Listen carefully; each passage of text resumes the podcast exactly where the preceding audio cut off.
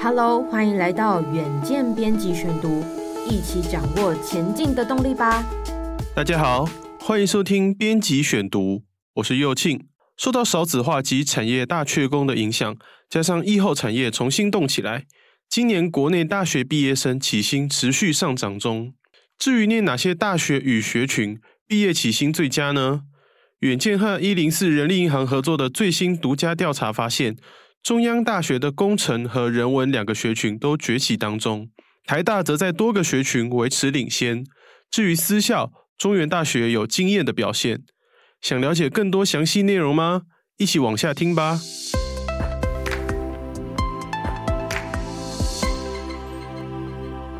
台湾少子化浪潮加剧下，各产业大缺工潮也从去年开始涌现。并带动大学毕业生起薪成长。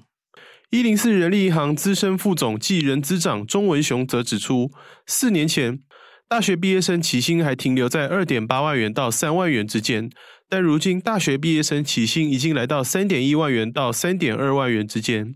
今年预计薪资展望还会更好，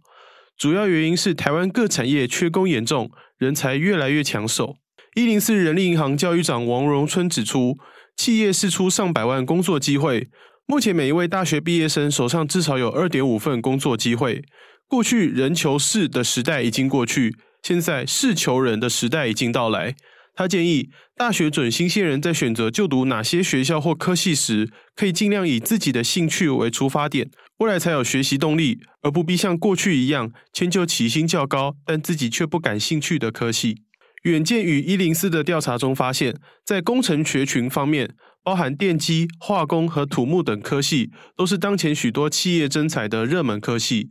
因此，相较其他学群，这些科系毕业生的起薪不仅在这几年一直处在领先地位，薪资成长幅度也是最高的。以今年工程学群的毕业起薪为例，领先学校为阳明交通大学及台湾大学，都以四点三万元起薪并列冠军。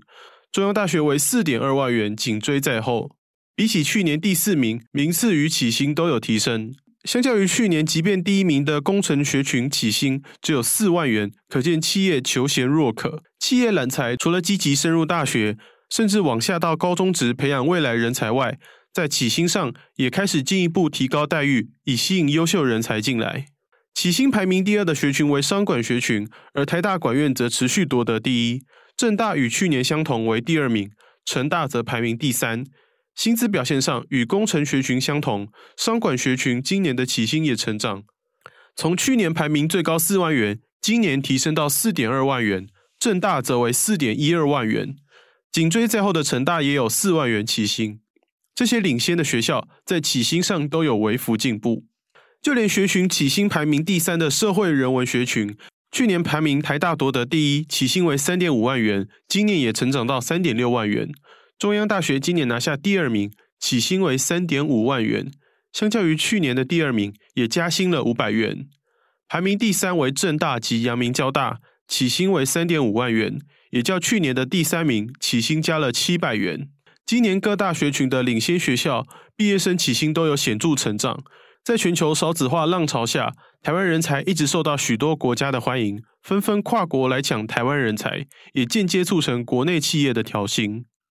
钟文雄指出，虽然大学毕业生起薪已经开始逐年攀升，但相较于其他先进国家，起薪仍然不高，也就更吸引国际企业来台抢才。加上台湾人才素质非常好，无论是私德、公德、品德都很不错，日本早就很喜欢台湾人才了，尤其是科技业。跨国企业从亚马逊、Google、Line 都在抢台湾人才，本土企业要留才，在起薪待遇上就必须再加码跟进。此外，今年在排名变化上，虽然台清交城始终占有一席之地，但国立大学方面，中央大学今年都挤进三大学群前五名。私立大学中，中原大学也表现亮眼，虽然没有名列前五名，但在三大学群都超越过去表现良好的老牌私立学校。尤其是去年新生报到率，相较于其他私校缺额严重，中原则是百分之百的报到率。钟文雄的解读是，中原大学这几年办学用心外，行销上也做得非常好，加上综合型大学这几年来越来越吃香，以今年表现亮眼的中原及中央来说，都属于综合型大学，从工程到文法商都囊瓜。在现今企业越来越强调跨领域人才的时候，综合型大学的优势，学群多元化，学生选修多，进而也带动人才的素质。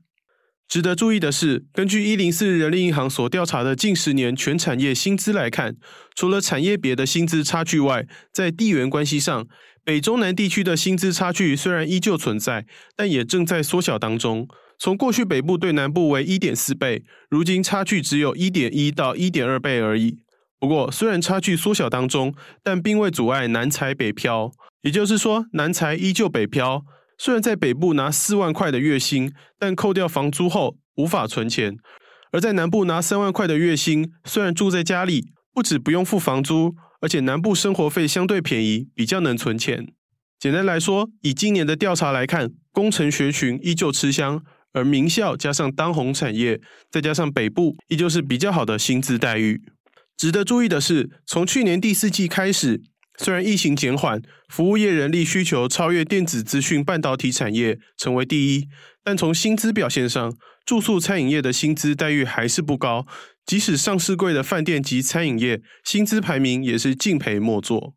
一零四人力银行教育长王荣春表示，对现在学生而言，未来毕业找工作已经不是大问题。当每个毕业生都拥有至少二点五份工作机会时，现在的学生要如何选择自己的科系及大学就读呢？他提供四个参考方向。首先是了解自己的才能与热情，善用学测成绩考得较好的科目，避开成绩不好的考科去选填科系。尤其各大学简章在科系进入的门槛上都有详列相关要求，可作为参考。其次，不妨翻阅过去高中生涯规划所填的学习单及测验结果，理解自己的兴趣能力在哪一块较为突出，或是询问身边的亲朋好友。未来五到十年，你认为我该做什么工作？你看到我有哪些特质呢？透过第三者观点，了解自己的热情所在。第二点则是检视自己过去念高中时的成长经历，准备备审资料以供面试。将过去三年的成长经历进行盘点，将相关经历挑选出来，例如做过哪些自主学习，参加过哪些社团活动、营队或是比赛，这些都能加分。第三个建议则是从了解环境变化及产业发展趋势来选填志愿。首先，台湾已经迈入高龄化，未来高龄商机，包括心理辅导、咨商、护理等，都需要专业人才。其次是产业资讯化，相关资讯从资讯、资工、数学、AI 学程等起薪也较高。即使大学念的是文法商科系，也可以透过辅系、双主修等来学习资讯相关科系，为未来的职涯加分。最后一项建议则是，选填志愿前要多了解各校系的现况。除了各校官网之外，学校体质也要了解，包括注册率、学程、奖学金，或是善用其他资源，例如一零四升学就业地图、谈科系出路及校友分享等，都是最佳的参考来源。学测后，学生在迎来人生第一次生涯决定的时候，除了做好功课、参考多元资料外，王荣春也建议大家选择自己想学的科系。比较有热情，未来发展机会也较大。